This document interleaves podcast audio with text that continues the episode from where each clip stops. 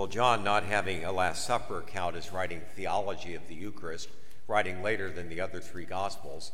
He didn't need to repeat what they had already said, but rather what Jesus said about the Eucharist. He, we have to remember that he's saying this before anybody knows what he's talking about. You can just imagine these big, huge crowds falling around. Been, they've been fed by the bread and, and seen these miracles and his teachings, and they're spellbound. And, and then he says, You've got to eat my flesh and drink my blood. You, I don't know what you would think, but I would think, Say what? and, and you, know, and in all honesty, there are people today uh, particularly our Protestant brothers and sisters, who will say this is a metaphor.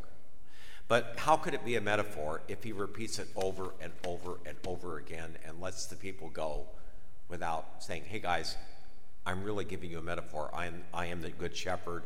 I am the, the door of the sheepfold. You know, I am the vine, you are the branches. He has a lot of I ams. And once he's saying, I am the bread of life, that was tough for them, unlike the others. But he connected that with the manna in the desert. And of course, we feed on the Word of God, so so far so good.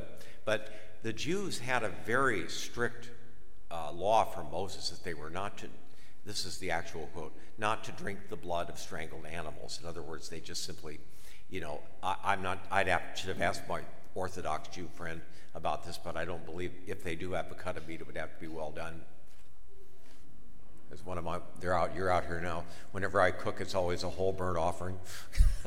Somebody pointed out to me, I, I, can't make anything that's not tough and burnt, but that's all right. I like it that way with lots of ketchup. But anyway, that has nothing to do with my sermon. Sorry about that. Please delete that, whoever is, is taping this. But, uh, you know, and so here he is breaking the law in their eyes by, by saying over and over, you got to drink my blood. Well, they didn't do that. We don't do it either, but you can see what he meant. They didn't. And I put this in the bulletin because I don't want to reread all. He, he repeats it seven times. That's the divine number. And I wanted you to see all seven of them because it, he really meant what he said. And unlike his other teachings, he lets them go. One by one, they begin to leave, and this is a huge crowd. They don't understand. The apostles don't understand. He makes no effort to explain that it's the he's talking about the Passover.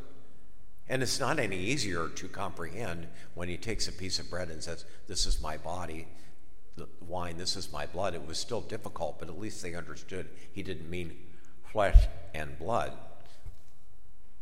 We too have these moments in our lives when God asks what is almost impossible and doesn't explain it, maybe not till the end of our lives, and says, Do you still trust me? And some fall away. COVID, we've had, what, 18 months of this? Some have returned to the church from watching video, some will never come back. It was a test, wasn't it? I mean, I'm talking about a spiritual test. Never mind all the other stuff we here are being spiritually purified by what we go through in life. That was just one example we all have gone through so far.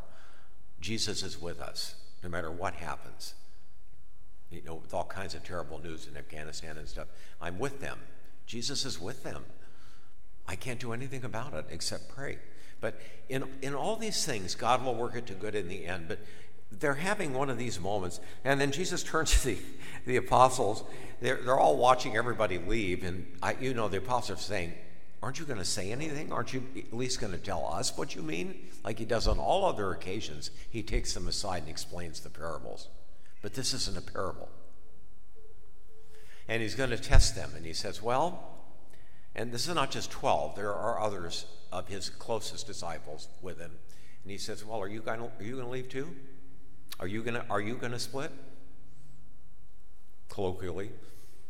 And Peter is the one that speaks up. He's the natural leader. He hasn't been appointed yet as chief of the apostles, but he, you can see his leadership skills. He speaks for all of them. He says, Well, you know, uh, we wish there was somebody else, but there isn't. you, you can hear the you can hear the, in, the tone of voice almost in this reading. He says, "Well, where else can we go?" Because we have now come to believe that you are the one. So we don't get this at all, but we're not leaving. This is the key for our trials in life. Lord, I am really fed up with, with, your will at the moment. I've said this many times. Don't be scandalized, but He will continue, test, test us with things. And said, but you know what? I've come to believe that you are the Christ. I still love you. I'm going to keep going. Isn't that a lot like any relationship, like marriage or like uh, a good friend? You know, you blew it, but I'm going to stick with you because I still love you. And this is what Jesus asks of us. We're in a real relationship here. So we look at uh, two, two quick things. One is St. Paul. He says to the Second Corinthians, I keep saying I should have brought a Bible up here to get the exact quote, but they're having troubles in that community with rich folks sitting with rich folk, poor folk sitting with poor folk. One have caviar, the other have pizza or something, and there there are all kinds of scandalous behavior. And he said, you know, you're you're eating and when you eat and drink the body and blood of the Lord, if you don't eat eat and drink it worthily, you're eating and drinking your own condemnation. And this is what he said. That's how that's how much they believed in it. And then you go to Justin Martyr, look him up. It was Father Blaise Turk of of when he many of you know, older folk know him from St. Bees. He taught me uh, church history. He had really great stories. I'm not sure if they were true.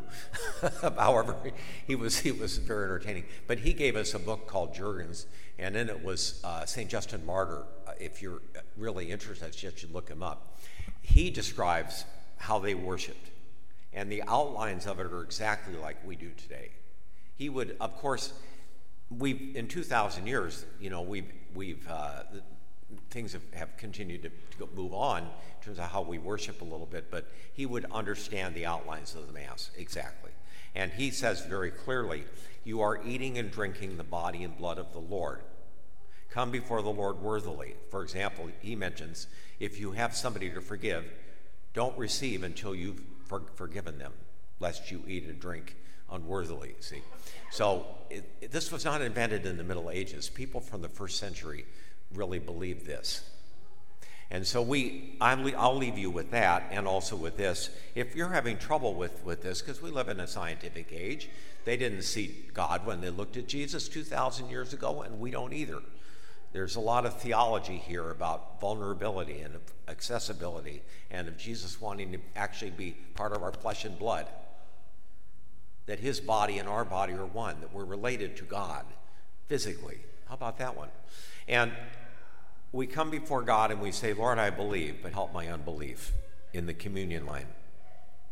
If you can't receive, I've got to go anoint somebody that's dying right after Mass, unfortunately, uh, whom you would all know, but I'm not free to say who it is, and I'm going to give them a spiritual communion, as I often say.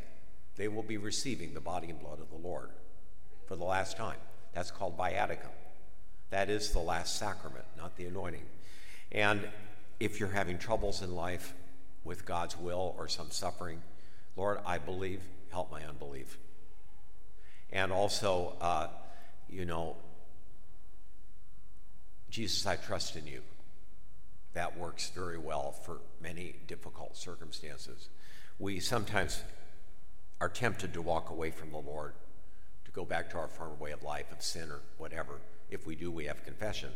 But our Lord will test us like this. He tested the apostles. It was two years before he explained himself. Think about that one. Would you have persevered? I'm not sure I would have. But we understand now what he's talking about, and yet we don't. This is a lifelong mystery, but it will be revealed on the last day. In the meantime, we walk in faith. Amen.